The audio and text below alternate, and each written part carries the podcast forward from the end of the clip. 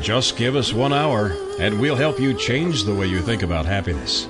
Harvesting Happiness with Lisa Cypers Kamen is a fresh talk radio approach promoting happiness from the inside out. Happiness is a choice, and happiness can be cultivated and harvested. Each week, Lisa shines her light on well being and global human flourishing by presenting a diverse and proactive collection of the greatest thinkers and doers who have devoted their lives to creating a better world in which to live. As a filmmaker, positive psychology coach, author, professor, and change agent specializing in the field of happiness, Lisa Cypers Kamen is widely recognized as an expert in the field. On the show, she also focuses on military families and service personnel returning with PTSD, traumatic brain injury, and other post deployment civilian life reintegration issues. So, let's spend some time getting to the heart of the matter on Harvesting Happiness on TogiNet.com. And now, here's your host, Lisa Cypers Kamen. Good morning, good afternoon, and good evening, wherever you are. Welcome to Harvesting Happiness Talk Radio, where we explore the very serious business of happiness, sustainable well being, and human flourishing. We are not talking about that annoying yellow smiley face. No, no, no. We're talking about something much deeper and critical to the success of humanity.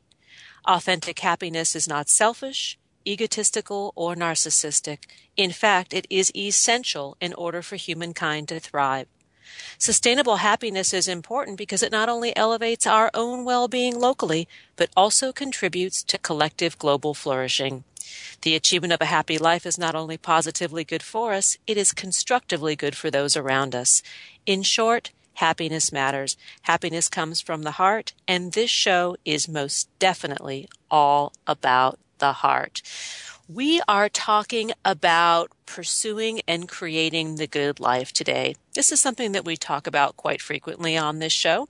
Um, we approach it from many angles, but my first guest today is doing just that. Jonathan Fields is on a mission to illuminate and improve the human condition.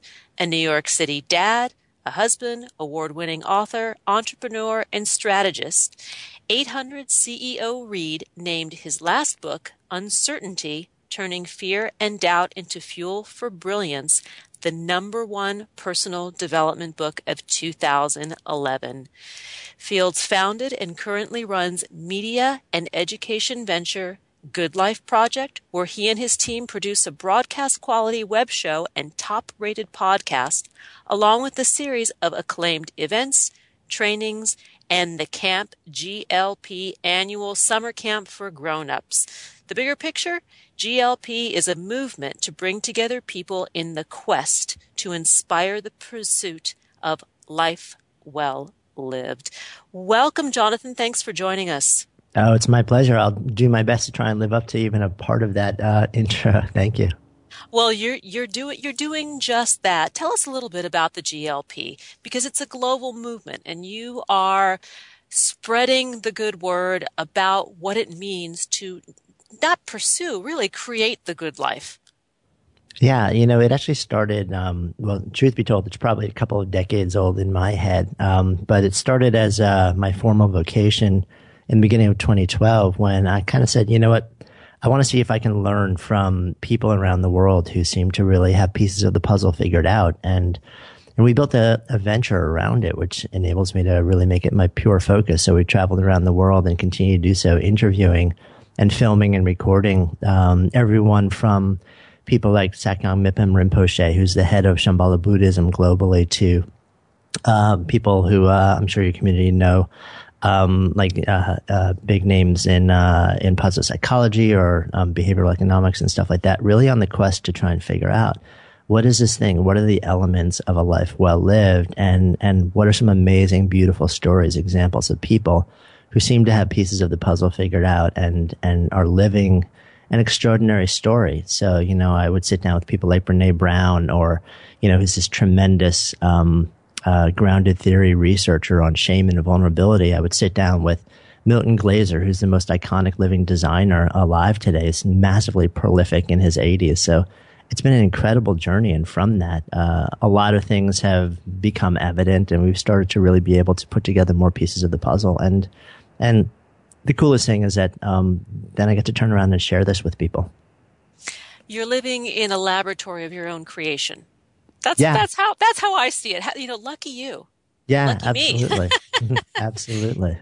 You know, it's how we get to discover on our own, but more importantly, it's how we share it with the tribe, how we create community with this vast amount of knowledge that's held by incredible people around the world. It is, uh, it's astounding. Tell us a little bit about your prior avocation because you went from, literally from a, an advocate, from being a lawyer, a hedge fund lawyer, to then transforming into a wellness entrepreneur, author, and speaker.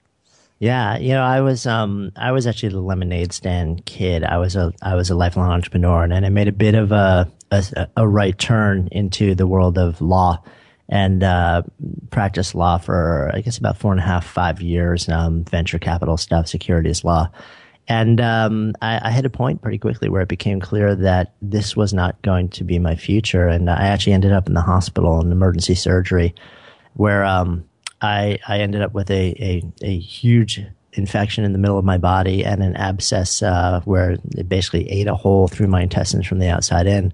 Thankfully, that went okay, uh, and I came out and I healed well. But it was a real wake up call for me. You know, when your body rejects your career, you, you kind of have to listen. So I started making a list of the things I thought would be much more meaningful and fulfilling, resonant to do with the way I invested my time on the planet. And um, that led me fairly readily back out of law and into this world of entrepreneurship and wellness and health. Um, and I've just, you know, I've shifted gears a number of times along that path, starting a couple of different companies and selling them, and now focusing more on on our online endeavor and media. And uh, but um, it's it's all sort of driven by the common thread of trying to figure out these pieces of the puzzle. You know, how do we optimize the human condition and really live well, and then and then share that and inspire that in others. What would you say is the common thread from which we weave the good life? You know, one of the things that I learned, um, I, so I asked that question: What does it mean to you to live a good life? To you know, 125 different people, actually more than that at this point, as we've traveled around. And I, w- I thought we would start getting a lot of repetition. And what really surprised me was how individual the answer to that question is. But there are a few common themes that, that pop up. Um, one is gratitude. Gratitude is a huge part. Um, and whether you're speaking with somebody who's got the perception of nothing or literally nothing, or somebody who has the perception or like the reality of, of everything, very often that doesn't reflect their internal experience of life. It's all about the lens that they bring to it. So I think the big message is gratitude matters a lot. Vulnerability matters a lot. Serving a meaningful purpose matters a lot. Um, but fundamentally, the real awakening for me was that, that living a good life, it's, it's, a good life is not a place at which you arrive. It's, it's a lens through which you see and create your world. And when you, when you come to that place, you start to realize that you have the capacity to start living at this moment, no matter what your physical, psychological, and geographic condition is. Beautifully said. And what I really hear you driving home is that the good life is now.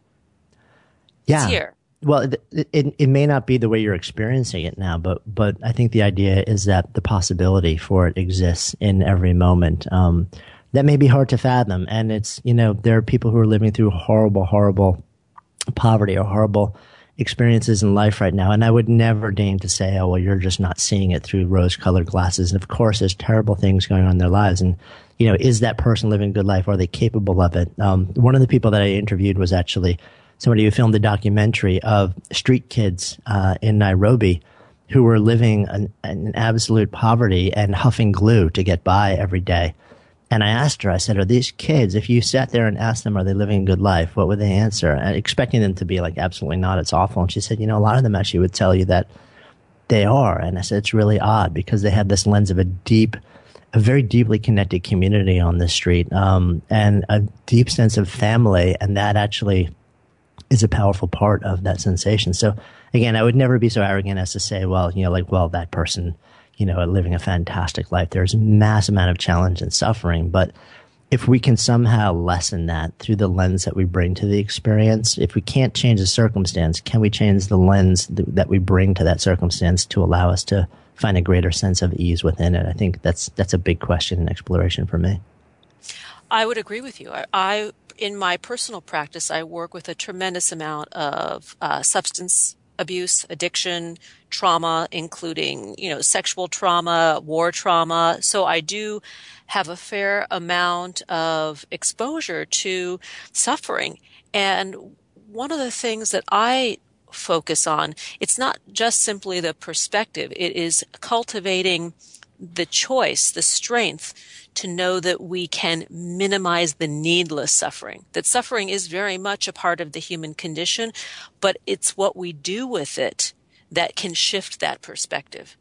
Yeah. Well, I mean, it also gets back to Viktor Frankl, you know, when, and, and his lens, which is really, um, you know, you enduring whatever comes your way in life is, is so deeply connected to a profound sense of purpose or meaning connected to that experience. And if you can find that, it may not mean that you're happy and go lucky, um, but it may mean that you can actually feel at the same time that that there's there's a sense of purpose and intention and and um, goodness in the life that you experience every day. Tell us a little bit about your book, Uncertainty Turning Fear and Doubt into Fuel for Brilliance. Sure. I mean, that was something, most of the things that I write are stored as personal questions. And for me, I'm I'm kind of a born creator. Um, I was, yeah, like I said, I was the entrepreneur, lemonade stand kid, a painter, an artist, a mu- music writer, composer, and I'm constantly in the place where I have to wade out into this uh, abyss of deep uncertainty to create something new. And for the vast majority of my life, I would always experience that as suffering, a fair amount of suffering too. And I began to wonder whether that was necessary because I would look at there, you know, we have, we hold up icons of people who seemingly just don't feel that, who create these massive things, whether it's artistic bodies of work, huge companies, whatever it may be, and seem to be okay in that place of constant high level ambiguity and uncertainty. And I wondered, is that genetic or is it trainable? And that's, and if it is trainable, how? And that's really the question that I was seeking to answer in that book. And uh, the good news is that, uh, that you know there are a very thin slice of of people who probably are wired uh, by the time they hit adulthood to just handle that place with so much more equanimity. But most of us aren't. But there are a lot of things that you can do. You know, everything from a mindfulness practice to ritualizing to a lot of very basic things that honestly a lot of high level creators do without realizing that they're doing it or understanding what the effect is. And um, so that that was really what that exploration was about. And, and like I said, the great news was that I discovered it is trainable, and very often with some fairly basic practices that you can integrate into your daily life. We are going to take a break, and when we come back, we're going to continue our conversation with Jonathan Fields of the Good Life Project. To learn more, visit goodlifeproject.com, on Facebook, Jonathan Fields, and on Twitter at Jonathan fields. Here come those tunes, and we will be right back. We know that life is tough and that happiness can and does live along with adversity. We'll be right back to explain how on Harvesting Happiness with Lisa Cypers Kamen on TogiNet.com. Like us on Facebook at Harvesting Happiness and on Twitter at HH Talk Radio. Lisa returns with more of Harvesting Happiness following this short break. Happiness is an inside job. Wear the message on t shirts, baseball caps, sterling silver designer jewelry, and more. Please visit our online boutique at www.harvestinghappiness.com.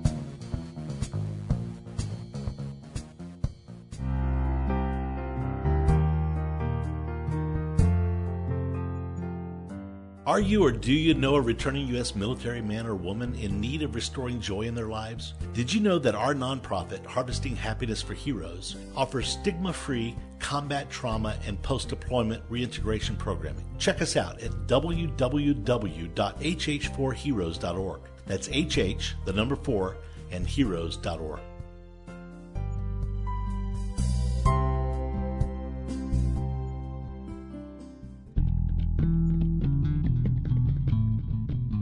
Nothing gives happiness like a free gift. Lisa Cypers Kamen has made her first ebook, Got Happiness Now? 8 Keys to Unlocking a Joyful Life. available at no cost to everyone. Unwrap your complimentary copy now by visiting www.harvestinghappinesstalkradio.com.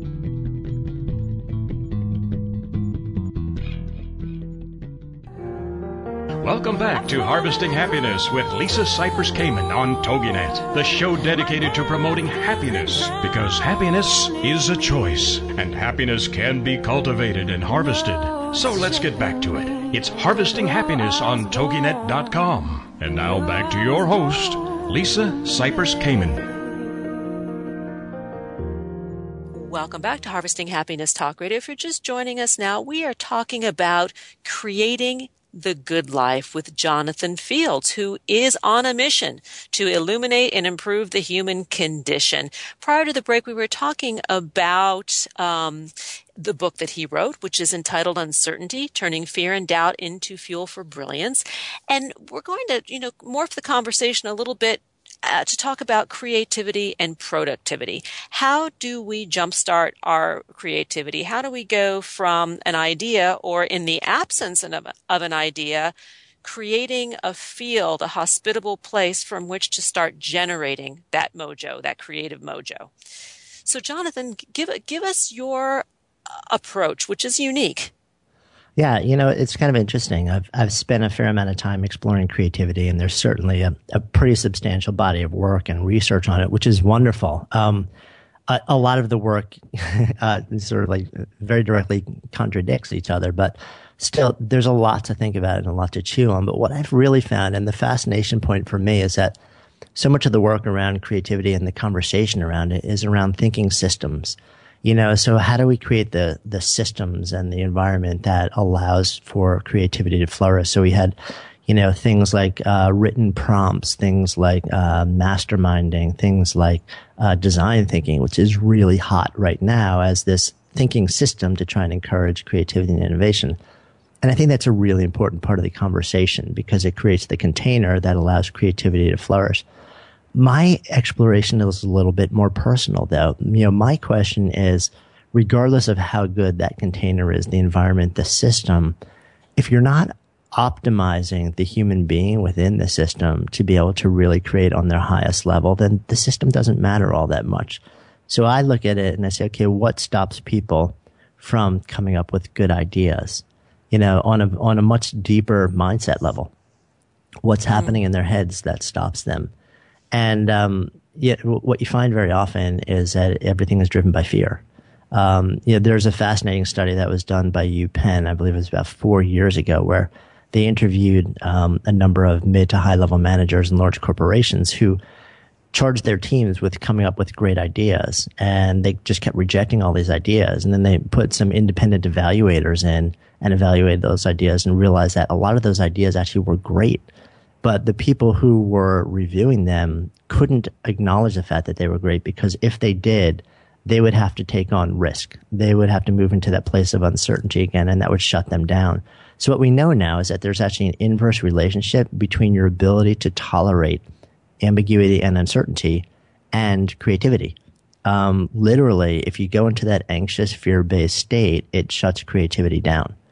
So, you know, the question then becomes, well, then how do, what do we do about that? Um, because most work environments, most creative environments put a huge amount of stress and pressure on people to deliver next generation big breakthrough ideas.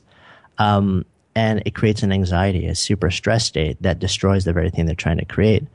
So what you find also is that um, certain regular practices, things like mindfulness practice or any tor- any sort of really um, meditative attentional training type of practice, can have a pretty profound effect on an individual's ability to come up with extraordinary ideas.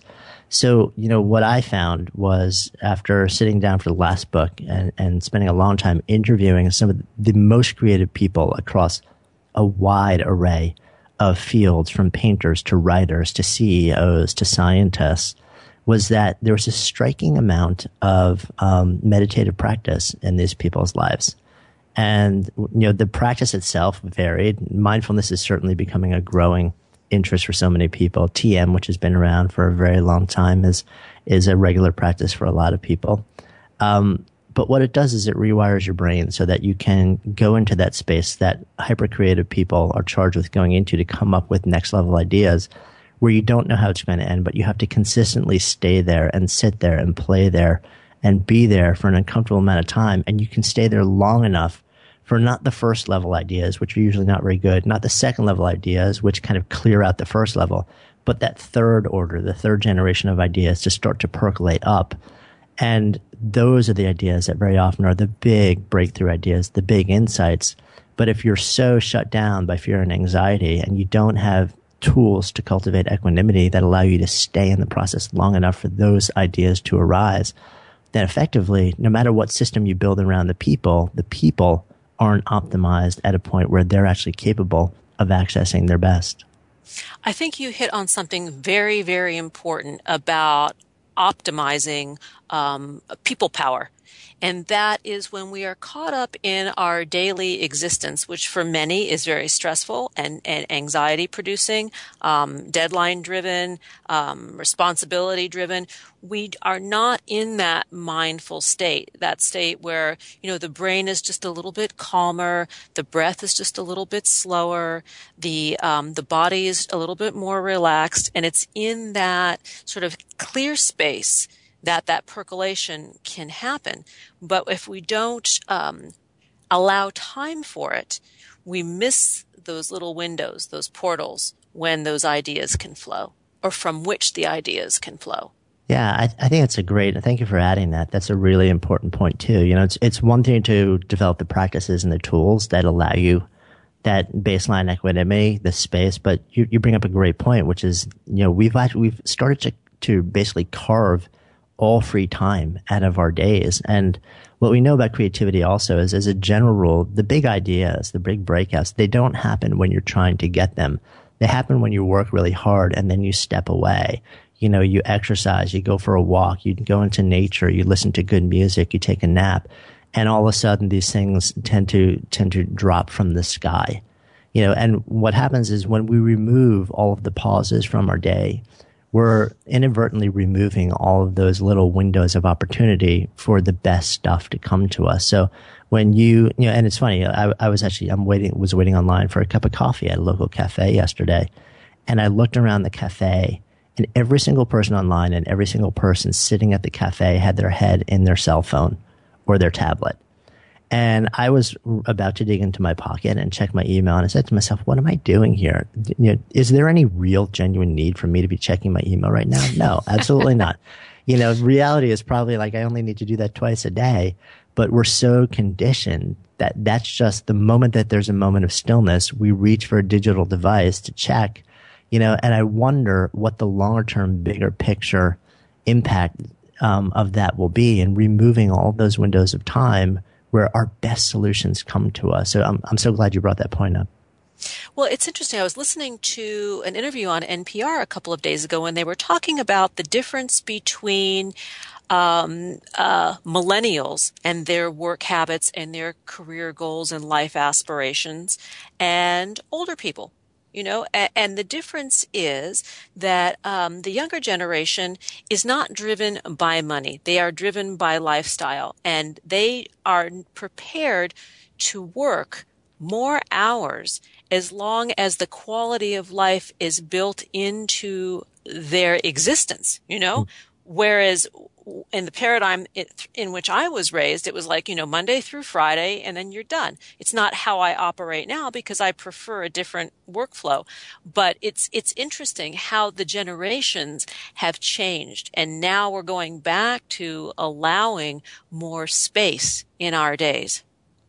Yeah, I, I think it's going to be really interesting to see how it evolves from here. There's no doubt a generational difference in the expectations that we have in return for the way that we contribute to the world. Um, and I wonder, you know, over the long term, do, do, brains just start to become wired differently so that they can handle the level of constant stimulus and create micro pauses that still allow us to get the same level of, of ideation out? I, who, who, nobody knows. We're in, you know, we're in this big window of, of, um, uncertainty right now where nobody really knows what the effect is uh, or will be on our thought processes, our brains, our, capa- our, our capacity to think and create. Um, and we're not going to know probably for a few decades until we look back and see, oh, that's what really happened there. And that was either fantastic or that was horrible. A good point. But we do know that the younger generation is better at toggling, you know, taking on multiple tasks, going from one to the other than older people are. And, uh, you know, we've heard the expression, you know, multitasking, but really, our brains are not wired for multitasking. And yet this younger generation, their brain capacity is shifting, is adapting in order to i have two teenagers so i see them you know on their on their phones texting um, doing homework listening to music or possibly watching something on tv and i don't know how they do it but they do it yeah, uh, and I, I agree with you. I think there's we're in the midst of this massive shift, not just in the way that society engages with um, with each other, um, but also potentially in the way that it's affecting people's brains and how you know the, the younger generation is going to evolve. And how I have a teenage daughter also, um, so and I'm fascinated. I'll just kind of watch how many things she'll have going on at, at any given moments in time and switching between them. But uh, so it's and it's interesting for me also. I'm I'm probably a little unusual in that I I I'm pretty comfortable tuning out a lot of the world. So I'll very often write with a TV in the background, with a radio, or in a cafe with a lot of noise around me, and I'm good with that. Um, but I know a lot of people my age who have, don't have that capacity, and I wonder if part of it for me also is that I have a fairly deep meditative practice, and maybe that helps me, uh, you know, tune the attention a bit. Amen to that. And I do as well. And maybe that's why we have this uh, pursuit in common. You know, there is something uh, uh, that happens to people of a certain age or with a certain set of uh, lifestyle experiences that provokes us to seek a path that perhaps is more contemplative and active at the same time, which I see you doing very much. Um, we're almost out of time. I wanted to ask you one more question in that what what is maker centric business and aligned entrepreneurship? Uh, so I'm a long-time entrepreneur. A phenomenon that I would see fairly often is an entrepreneur would come to me having built a company that the world perceives as successful, making great money, yet they're miserable showing up at the, the company that they've created because what they've done is they've created a, a, career or a company which um, was built around serving a particular need for a person or a community, which is great. It's a necessary part of entrepreneurship. But what they never did was they never did a similar analysis. Say, what do I need out of this beyond money? And is the business model, are the people that we're serving, is the way that we're serving them, are the products, the brands, the services, are those aligned with me? Are they giving me what I need out of the way that I show up and contribute to the world every day? Very often a lot of people don't ever do that calculation. So they find that they, they've built something which, you know, is outwardly successful and financially profitable, yet they hate showing up at the very thing that they've created. So, you know, there's an interesting exploration that happens at that point, which is you then take somebody through and actually do the self inquiry to find out what do I actually need to be happy with the way that I contribute to the world, which almost nobody does beforehand. You know, we kind of just go on autopilot through that and when you take somebody back through a process of really going through that deep self inquiry, that allows you to make decisions in a very different place and potentially shift the way that you contribute to the world, the way that you build companies, and and potentially, you know, we've seen people entirely shift um, the format and the structure of the the entities that they built around that. This is an invitation for another show on on, con- on conscious capitalism and, and sure. conscious entrepreneurship because I think really this is the next big thing for, for many of us. I mean, it's been going on for years, but it's how do we align, you know, our passion, our purpose, our place and meaning to live a congruent life. You know, where we make our money is where we're comfortable sitting. You know, that it's not a, a world that's in two separate pieces. You know, that the work and the life is life. Yeah, agreed. So uh, I, here's an, an, invitation to return. So please do. And once again, uh, the website is thegoodlifeproject.com. And on Twitter, it's at Jonathan Fields. And on Facebook, Jonathan Fields. You've been an absolute delight. Thank you for sharing the good life, for all the amazing work that you do. And I just wanted to let you know that when Jonathan Fields is not building ventures and telling stories, he can be found dancing around his living room with his wife and daughter and writing in the third person. Thanks so much. It's been a pleasure. Likewise. We know that life is tough and that happiness can and does live along with adversity. We'll be right back to explain how on Harvesting Happiness with Lisa Cypers Kamen on TogiNet.com. Like us on Facebook at Harvesting Happiness and on Twitter at HH Talk Radio. Lisa returns with more of Harvesting Happiness following this short break. Nothing gives happiness like a free gift. Lisa Cypers Kamen and has made her first ebook, Got Happiness Now? 8 Keys to Unlocking a Joyful Life, available at no cost to everyone. Unwrap your complimentary copy now by visiting www.harvestinghappinesstalkradio.com.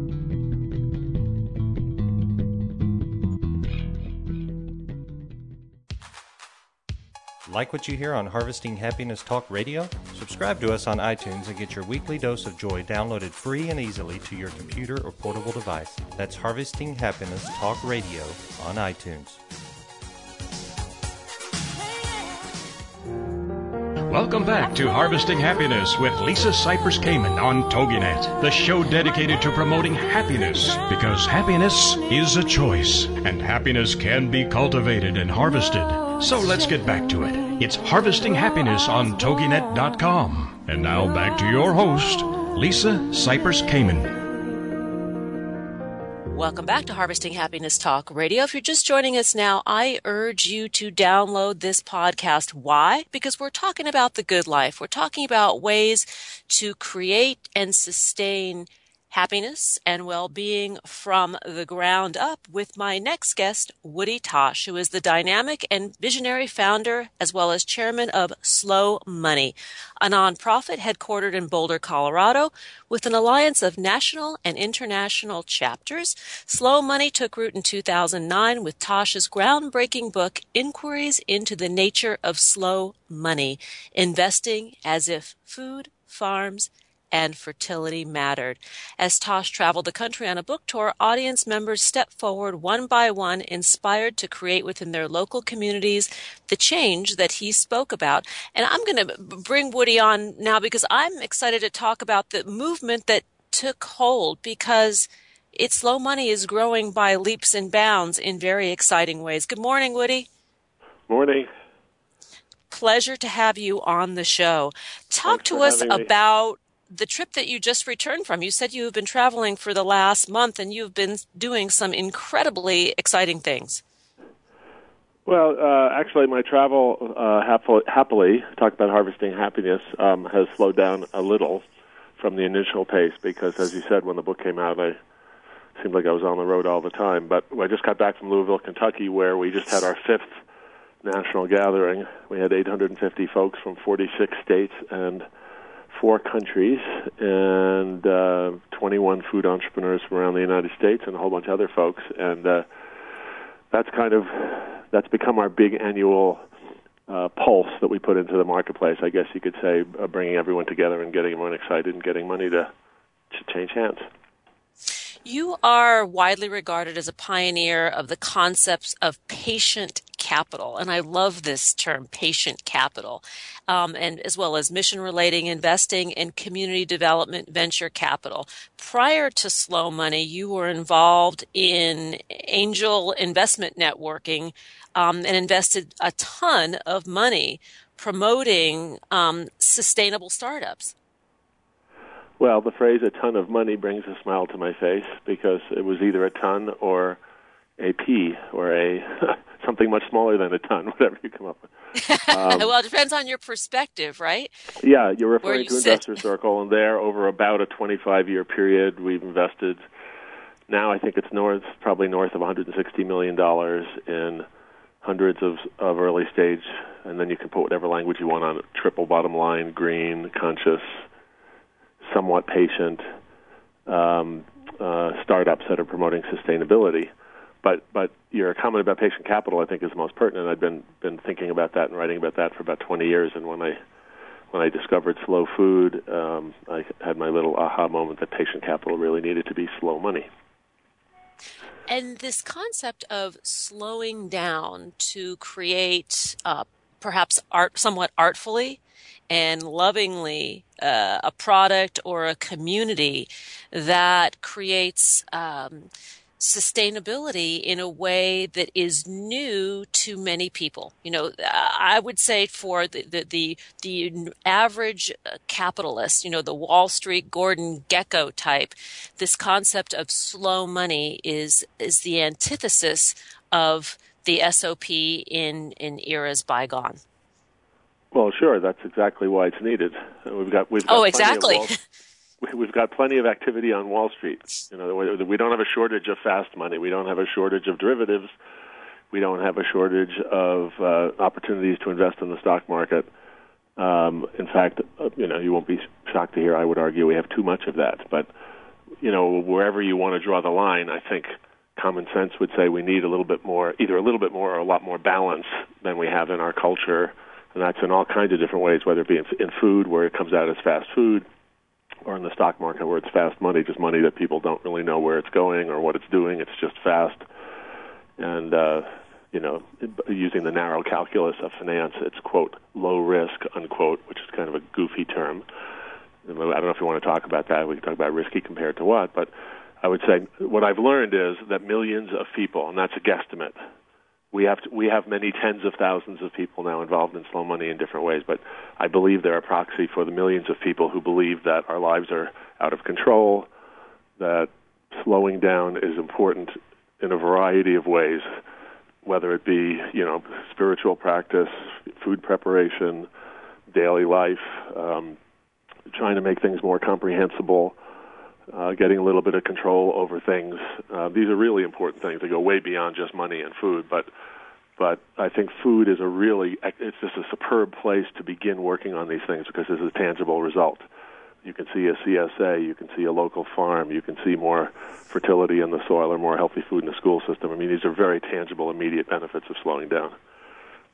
It, indeed, and it, it is the process of nurturing this, you know, patient capital, and that's, I mean, that's the word that pops into my mind. And you and you nat- you nurture it through mindfulness, you nurture it through awareness, you you nurture it through raising the consciousness of communities uh, locally and then globally i would assume that's the goal that you know you get everybody taking responsibility for their own immediate environments and oh my goodness one day you wake up and you've got things that are working well yeah, I, I always um, am very careful about using words like awareness and the other words that go along with it. I, I totally agree with everything you said, of course. And I, and I, really think we're at a, a time where we just need to be practicing. We need to be doing things differently. Um, you know, the journey within or withdrawing from the craziness to try to get some sanity is obviously something everybody has to deal with in their own way. But what I what I really enjoy about slow money is we're out there doing something. We're taking a little of our money out of Wall Street and putting it to work in, you know, a small farm, a seed company, a farm to table restaurant, um, you know, a distribution business, a cheese maker, a grain mill. I mean, there's there's a whole it's the whole gamut of things that used to exist. You know, that's the thing. We're not dreaming these things up. They used to exist 50 to 100 years ago, and they've been decimated by the by globalization and consolidation. So um, taking up something and really working at it to push it into to hold it a little closer, put it to work locally, take the time and energy it needs to do it, and that's kind of the Achilles heel of all this. It takes time and energy to do it because all the the easy investment structures go the other way. But if you are willing to take the time and energy to do it, I guess that's the the emphasis I'm trying to make here. We actually are doing it. That activity uh, yields many rewards, not just financial.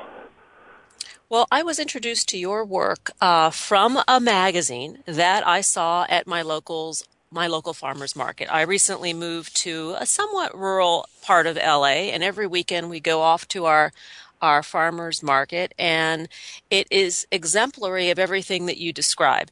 And what I love is that I know where my eggs from. I know I know who the egg farmer is. You know, I know where my kale comes from because the fields are right near my house. And this is a very different culture for modern urban America, but very um, old school and normal maybe 50 years ago.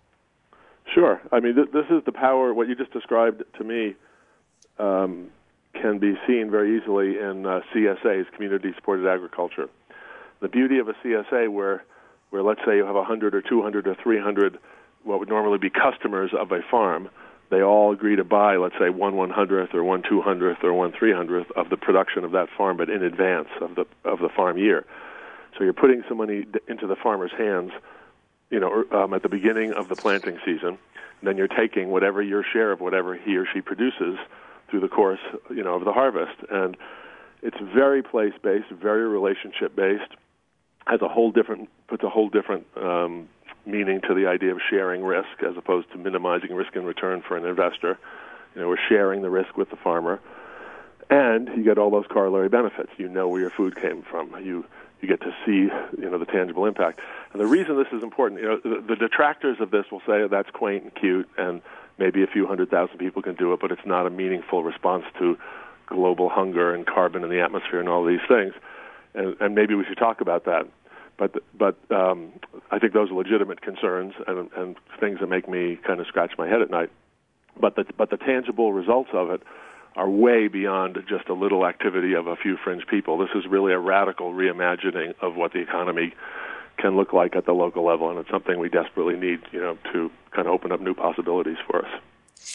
And in addition to the economy, it is also about the emotional well-being of communities. There's some there, there's something else happening out there at the farmers market besides what's being put in the shopping bags. You know? Yeah, absolutely. And, Michael Pollan has written very nicely about this. Many other people have as well. You know, there, there are some people actually trying to measure uh, aspects of this of what we're talking about. So things like as, apparently innocuous as the number of conversations you have while shopping. So just imagine you're walking down the aisles of a big box supermarket and you know what the answer is. You say, How many conversations do you have while you're in there? And the answer is very few, maybe none. Then go to the farmer's market and say, How many conversations do you have while you're shopping at a farmer's market? Much less conversations with someone who produced something that you're buying. You know, that's like a whole other layer. But just the conversations themselves, and you know the answer is you have dozens of conversations, or or just say lots more. And again, that's not innocuous. That's about relationships. It's about culture. It's about you know, are you want do you want to buy things from that were made who knows where by who knows who, you know, who knows how, you know, or do you want to buy something from someone where there's reciprocity, uh, over time, trust, um, and all the other cultural things that come with that. So, so, so you're very right to highlight the community part of this. It's very important. Well, and this is what I, I'm seeing, you know, because I'm, you know, I'm an observer of life. I work with people who are going through crises in their lives in my in my private practice, and I, uh, what's missing in so many people's lives is this deep connection with our daily lives. Not not not our families and our loved ones. You know we can we can set that aside for the sake of this conversation but it's that daily engagement in life which uh, is missing that detracts from our well-being. And this is what i see is happening by this movement. You know we're of course we're eating better and we're eating more consciously but it's this this psychosocial element that is really being enhanced through this experience, and I, I, I I've witnessed it myself and my in my children, and it's it's beautiful. You know, it's beautiful to go home and, and make a meal and talk about the guy from whom we purchased the food. And we don't get that. I mean, in the middle of, of LA, that's an, an anomaly, not a, a, regularity. Yeah, sometimes I think of urbanization and globalization and the internet, the information age, all of these things as kind of like the you know the the Greek um, you know story of the Trojan horse, where you know something is offered that seems like a great thing, and then it ends up destroying you. And yeah, you know that's a little too extreme to say that globalization and urbanization and consumerism and the internet are going to destroy us. So I'm, I'm not going all the way to a luddite extreme here or, or anything even close to it. But I do think um, the opposite is also true. You'd have to be a blind, let's say, technophile or a blind have blind faith in the power of markets. I, I think of it as free market fundamentalism. I mean, you'd have to you'd have to be a blind believer in Wall Street, not to see that the things that are that for the last hundred years were were very exciting and seductive and powerful and helped us raise standards of living and created a whole bunch of interesting things that those same things now are piling up long-term costs and are starting to are becoming unsustainable in a variety of different ways, socially and environmentally and whatever. So, you know, it's just really important to look beyond them to try to look and say, well, you know, where are we going to be 50 years from now? And haven't we gone? You know, isn't there such a thing as too much of a good thing? We need to slow down, and and, and it's always important to say this is not either or. The conversation very easily becomes either or because people tend to. I, I, you know, I'm not enough of a psychologist to even finish that sentence. I can just tell you the conversation does tend to become either or. People say, "Oh, you're against capitalism. You're against free markets," and the answer is no. A farm is a business. A farm to table restaurant is a business. A niche organic company is a is a business but we're you know I'm against let's say unfettered capitalism. Let's say I'm against the idea that all economic growth is good or there's no such thing as a company that's too big or money that's too fast. We are going to go to a break, and when we come back, we're going to carry on the conversation with Woody Tasch of slowmoney.org. To learn more, you can go there. You can also go to beetcoin.org. And on Facebook, as, as well as Twitter, the handle is Slow Money. Here come the tunes. We'll be right back. We know that life is tough and that happiness can and does live along with adversity. We'll be right back to explain how on Harvesting Happiness with Lisa Cypers Kamen on TogiNet.com. Like us on Facebook at Harvesting Happiness and on Twitter at HH Talk Radio. Lisa returns with more of Harvesting Happiness following this short break. Do you like Lisa's take on happiness, well being, and human flourishing? Join us this spring as Harvesting Happiness launches online classroom programming where Lisa Cypers Kamen will offer her workshop series across the globe and from the comfort of wherever you are. Visit harvestinghappiness.com for more details.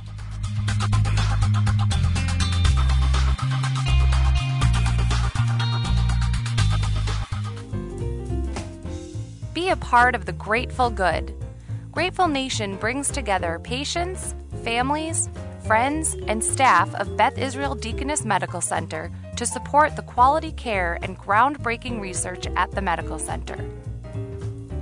Through new and traditional media, members of Grateful Nation share experiences, thank our caregivers and researchers, participate in sweepstakes, and gather to sponsor and host events and much more. Being grateful inspires others to be grateful as well. Isn't it time we jumpstart some perpetual gratitude? Visit Grateful Nation online to find out more at www.gratefulnation.org. Have a grateful day. Welcome back to Harvesting Happiness with Lisa Cypers Kamen on TogiNet, the show dedicated to promoting happiness because happiness is a choice and happiness can be cultivated and harvested. So let's get back to it. It's Harvesting Happiness on TogiNet.com. And now back to your host, Lisa Cypers Kamen. Welcome back to Harvesting Happiness Talk Radio. If you're just joining us now, I urge you to download this podcast. Why? Because it's kind, it's legal, it's free, it's available 24 7 on a variety of broadcast outlets. And we're talking about the good life, conscious capitalism with Woody Tasch. So Woody, we, we went to the break, um, sort of, uh, uh, dabbling in this concept of conscious capitalism, and you have a, another branch of the work that you do called Beetcoin. And tell us yeah. how that works. Well, thanks for asking. Uh, we we just started something new, and it is called Beetcoin. And folks who are paying attention to the financial news will immediately get the play on words on Bitcoin.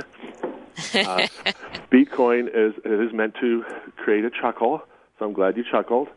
Um, you know, I think a little humor is important when dealing with uh, things as daunting as economics and finance and whatnot. So, you know, a little play is good, but also a sense of urgency.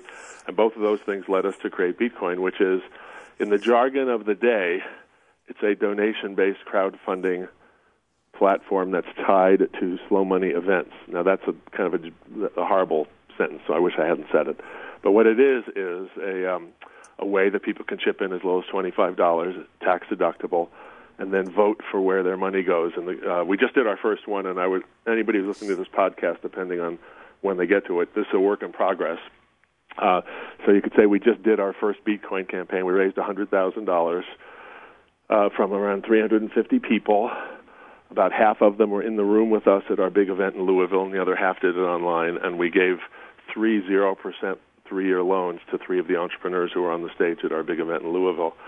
So we're just exploring ways to more democratically um, and more slowly, if you will, thinking long term. How can how can we begin to use the power of the internet to to support direct local relationships? Meaning, we were all in the room together, and everybody who's in the room came from all these local networks. So there's a lot of local knowledge that's being kind of um, represented when we were all together, and we're trying to figure out how Beetcoin can can be a fun way to um, amplify that. It sounds like actually a lot of fun. I did go on the website prior to starting the show, and I'm gonna I'm gonna do a little something over there.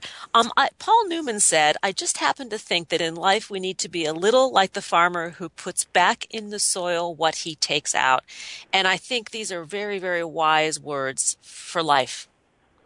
Me too. That's why we put them in the slow money principles. We have Yeah. something called the slow money principles. About thirty thousand people have signed them. We don't we don't promote it heavily. It's just kind of there on our website. So people go to slowmoney.org. You click on the slow money principles. There are six on them. They're pretty broad. The first one says we must bring money back down to earth. So I don't think you can get much more common sense and broader than that. Um, and the last one uses that Paul Newman quote, and then it asks three questions. It says, acknowledging the wisdom of those words, of those Paul Newman words, let's ask these questions. What would the world be like if we invested 50% of our money within 50 miles of where we live? What if there are a new generation of companies that gave away 50% of their profits? And what if there are 50% more organic matter in our soil 50 years from now? What so if? answer those questions. You I dare you. If you can answer those questions, uh, we'll all be a little bit better off. Well, I, you know, from from a, a, psychological perspective, I would say you have more joy and sustainability and, and, and healthy communities. If, if if those three principles could be uh, uh, attained, and they are attainable, um, that's what you'd end up with. The what if is you'd have a better place in which to live. Yeah, and and, and obviously, um, you know, those questions kind of emerged as as let's say queries to get us thinking about things in a different way. I mean, jumping all the way to a world in which 50% of our money was invested within 50 miles where we live, well, that's imponderable. I'm not even sure that that would work. But the direction is a good thing. I mean, we now we're, we're in a world where 99.9% of our money is just streaming off to somewhere into financial markets, into global things, into derivatives, into all these things that, that really have no discernible relationship to our lives and therefore I, I would argue are indirectly you know degrading our lives or distracting us or or seducing us or whatever so so yeah they're not meant as a prescription those questions are meant as a direction Oh, I, and I think it's fun to imagine. You know, what if? Just what if? I couldn't agree with you more and and happily I would say there's a bunch of people out there for whom who seem to be sharing that uh, that interest and that's a that's a you know a small but important sign of hope Let's talk about the vision of slow money because it, you have a very cool vision about what it means to be an investor in the 21st century.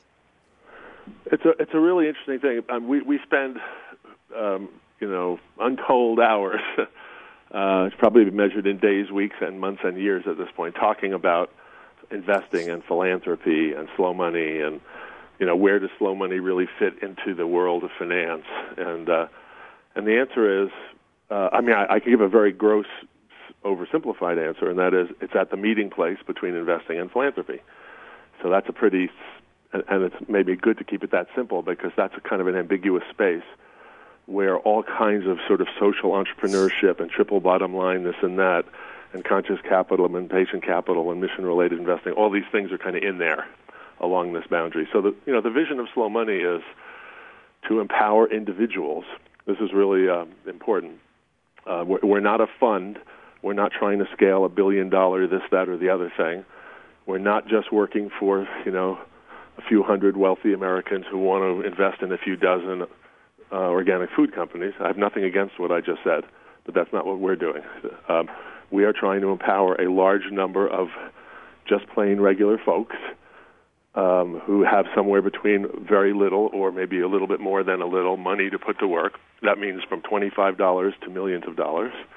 And, and, and the checks, I don't think we said these numbers so far in the interview, um, over $38 million we're a little behind in the counting. It's pro- almost certainly over $40 million now, has gone to somewhere between 350 and 400 small food businesses in the U.S., Canada, France, and Belgium now.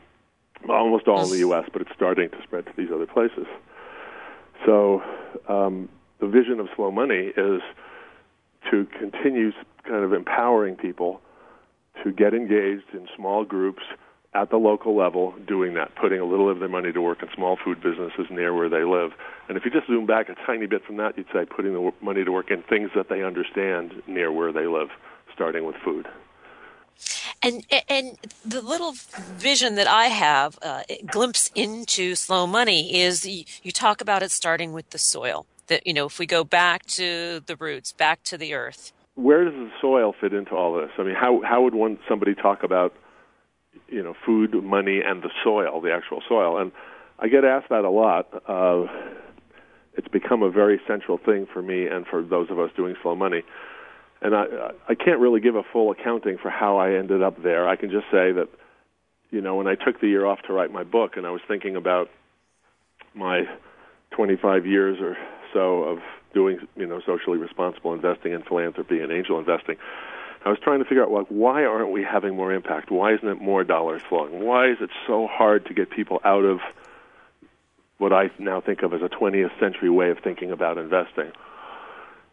And it just kind of came to me that soil fertility, the actual soil, and if we can't grow food as a civilization in a way that leaves the soil as fertile or more fertile than we found it, you, you fill in the blanks for the rest of that sentence. It's not a good thing, short term or long term.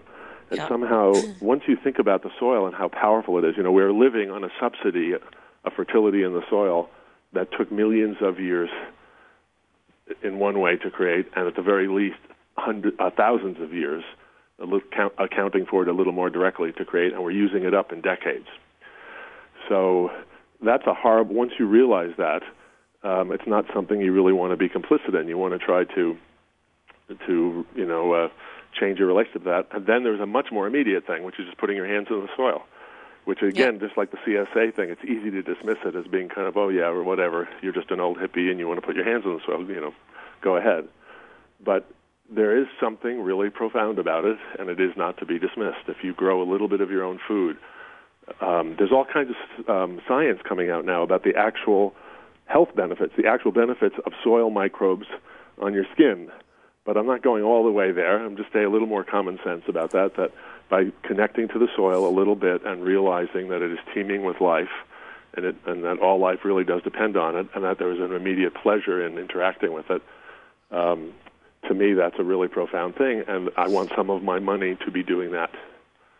Indeed. And then the next um, part of the equation of the vision is the entrepreneur, entrepreneurs themselves, that the entrepreneurs are the seeds.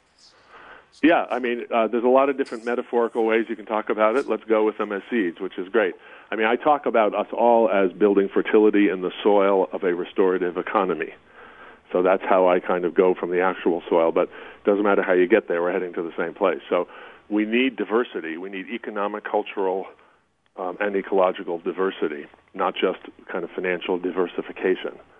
So that means lots of small businesses um, that stay more connected to place and that are allowed to flourish in a diversified way, because that kind of diversity um, produces health. And if you have monoculture and consolidation and uh, imbalance, that is not healthy. So yeah, the entrepreneurs are the key. Um, and we're just uh, the good news is we don't have to invent the entrepreneurs; they exist. Uh, thanks to the local food movement and the organic food movement, there's quite a fertile, if I can use that word, um, upwelling of you know lots of entrepreneurship in the food space. So on one level, all we're doing is connecting people who care about what we're talking about to those local small food entrepreneurs and and getting a little money to change hands and then the investors, you know, getting the money to change hands, we talk about the investors as being the water in your metaphor, you know, that, that, that you know, creating the nourishment that helps yep. uh, uh, care, keep, and grow the the crops. Right. I mean, it's, it's it's no accident that we talk about liquidity when we talk about money. Right. Money is about flow. Yeah. It's about exchange.